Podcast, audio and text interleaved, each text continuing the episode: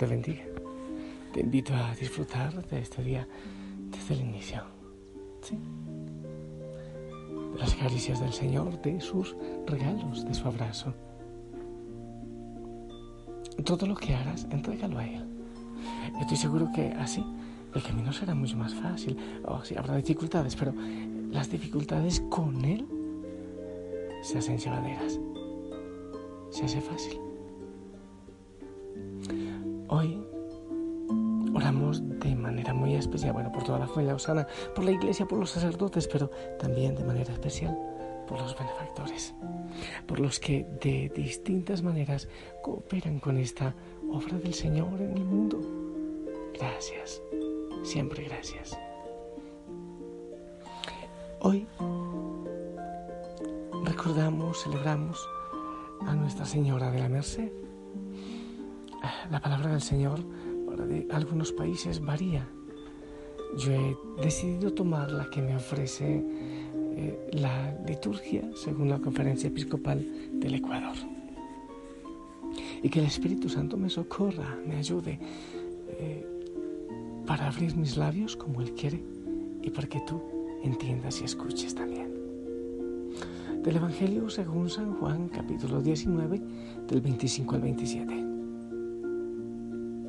Junto a la cruz estaban su madre, la hermana de su madre, María de Cleofás y María Magdalena. Jesús, al ver a su madre y cerca al discípulo que tanto quería, dijo a su madre, Mujer, ahí tienes a tu hijo. Luego dijo al discípulo, Ahí tienes a tu madre y desde aquella hora el discípulo la recibió en su casa. Palabra del Señor.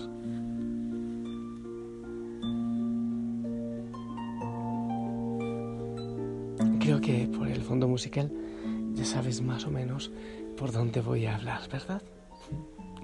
Por si acaso también eh, estaba viendo otro evangelio que nos presenta la liturgia en otros países y es cuando llega la madre de Jesús.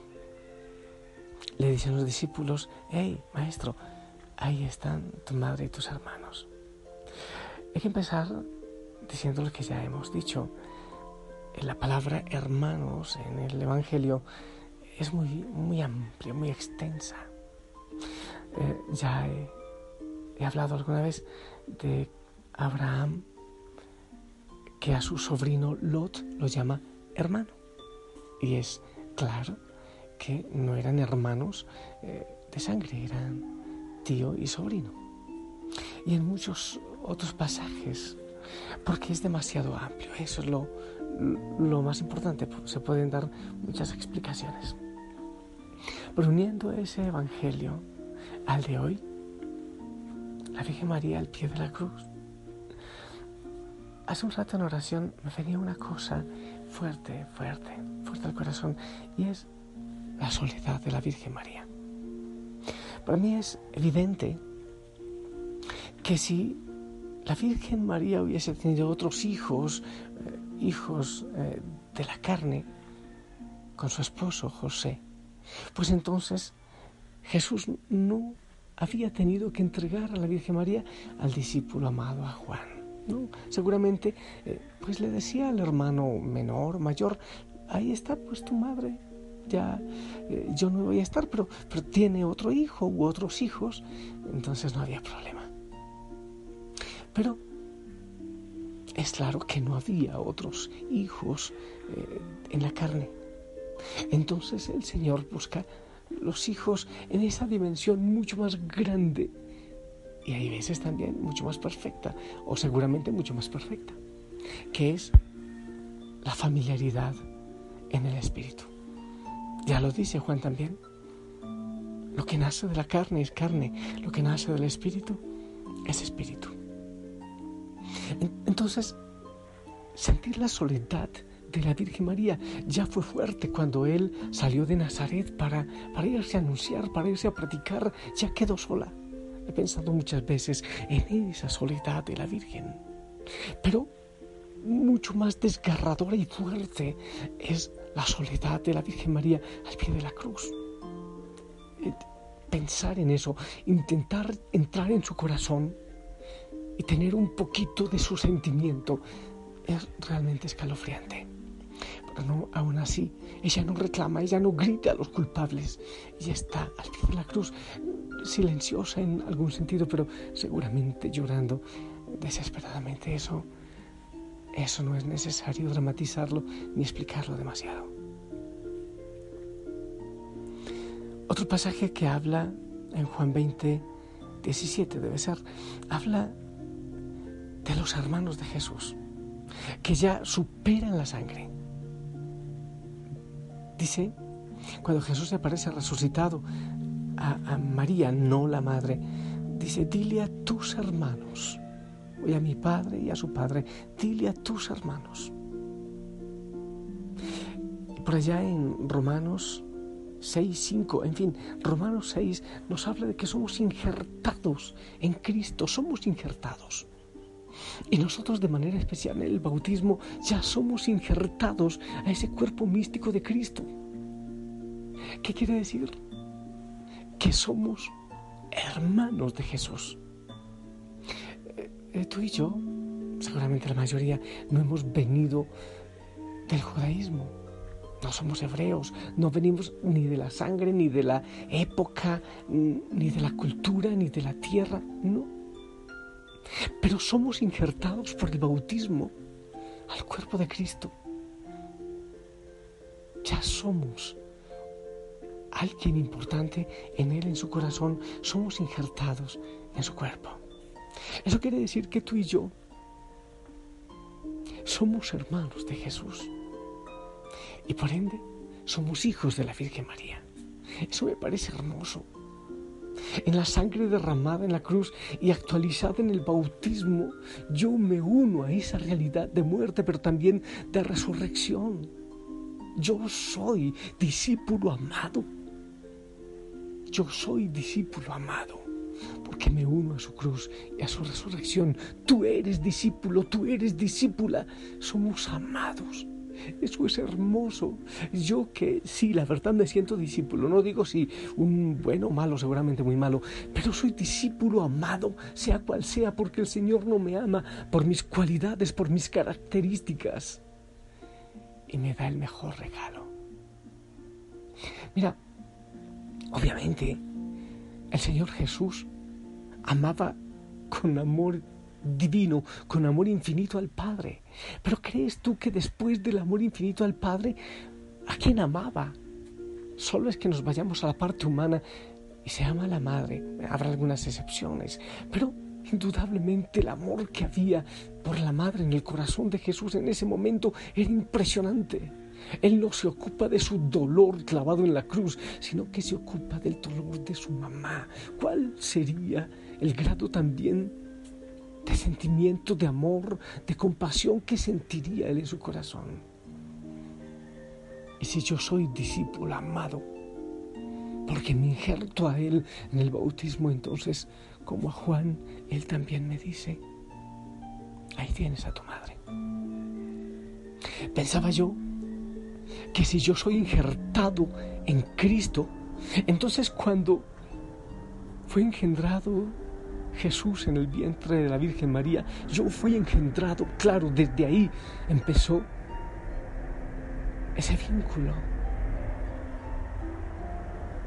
Desde ahí. Y cuando nació del vientre de la Virgen María, nació Jesús. Entonces, de alguna manera, yo también empezaba a nacer porque yo estoy vinculado, injertado a Él.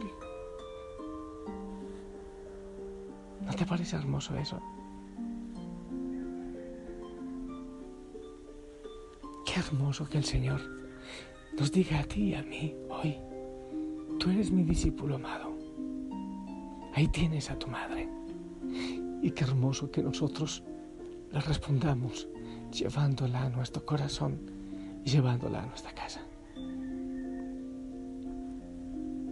Hay cosas que son inexplicables amargamente inexplicables.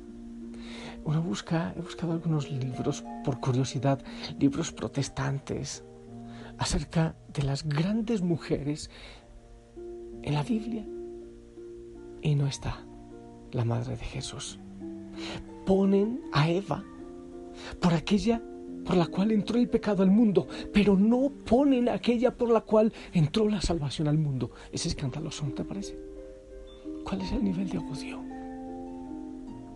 ¿Cómo voy a odiar a mi madre? ¿Cómo? Solo es pensar, si queremos solamente en el Jesús humano, ¿cómo no iba a ser importante ella en su vida? Estos días estoy acompañando una realidad. Una madre joven, ella viene y lloraba, pero lloraba a mares, a mares. Decía, mi hija dijo que no me ama, que yo soy lo peor que le ha pasado, que yo soy la peor madre del mundo. Y ella, ella decía, yo jamás podré olvidar eso. No decía, no lo podré perdonar. Decía, no lo podré olvidar. Yo jamás podré sanar de que mi hija mi hija amada, me diga que soy la peor madre y que diga que no me quiere. Eso para una madre es, es catastrófico. Claro, quizás algunos de nosotros lo hemos dicho y muchos de nosotros lo decimos a la Virgen María.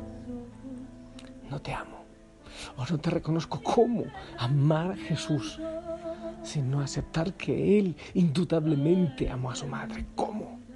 Y que en la cruz nos la entrega. Cuando uno da un regalo, da lo mejor, o si no, ese regalo no tiene sentido.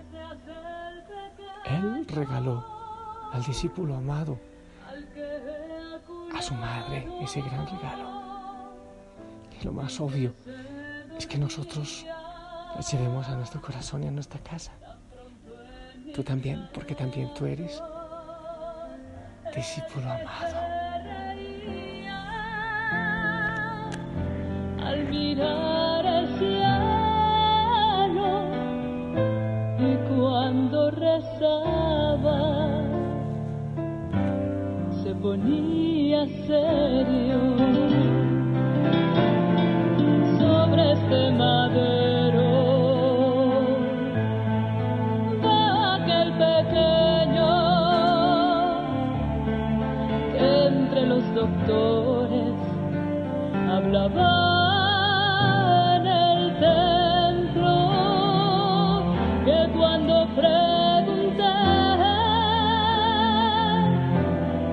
donde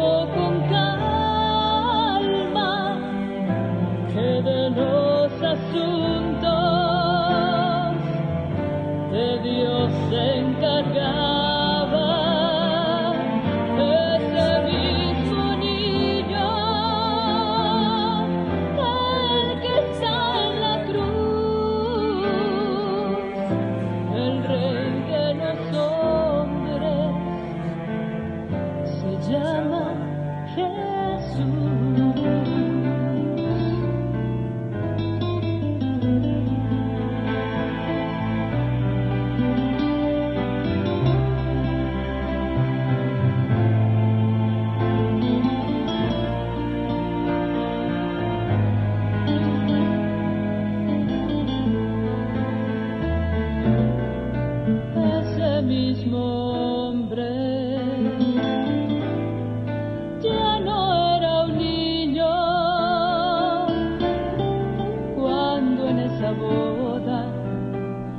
believe.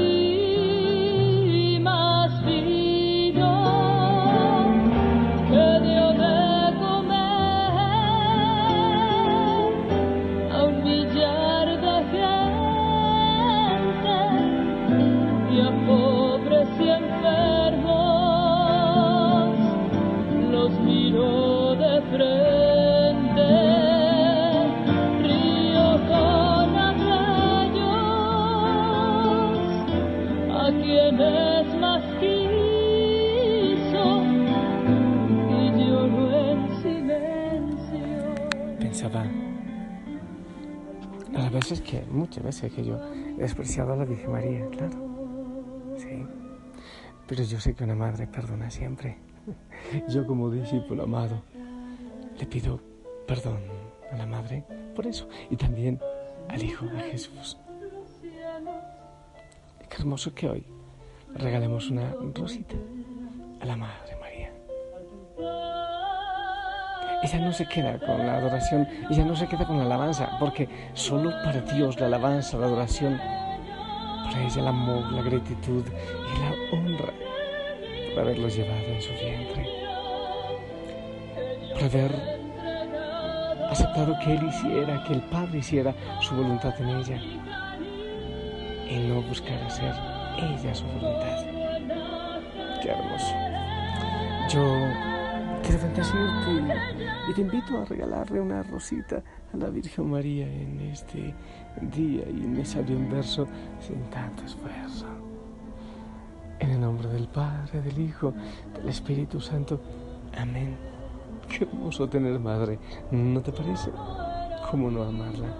A ella, la llena de gracia, la Madre de Dios, como lo dice Isabel, allá en Lucas. Esperamos tu bendición, ¿sí? A un millar de gente y a pobres y enfermos. Amén, amén. Gracias por tu bendición, que el Señor te acompañe y que la Madre María eh, te cubra con su manto. Sonríe. Que tengas un día hermoso y si tú quieres, si el Señor lo permite, nos escuchamos en la noche, oramos en la noche. Hasta pronto. a tu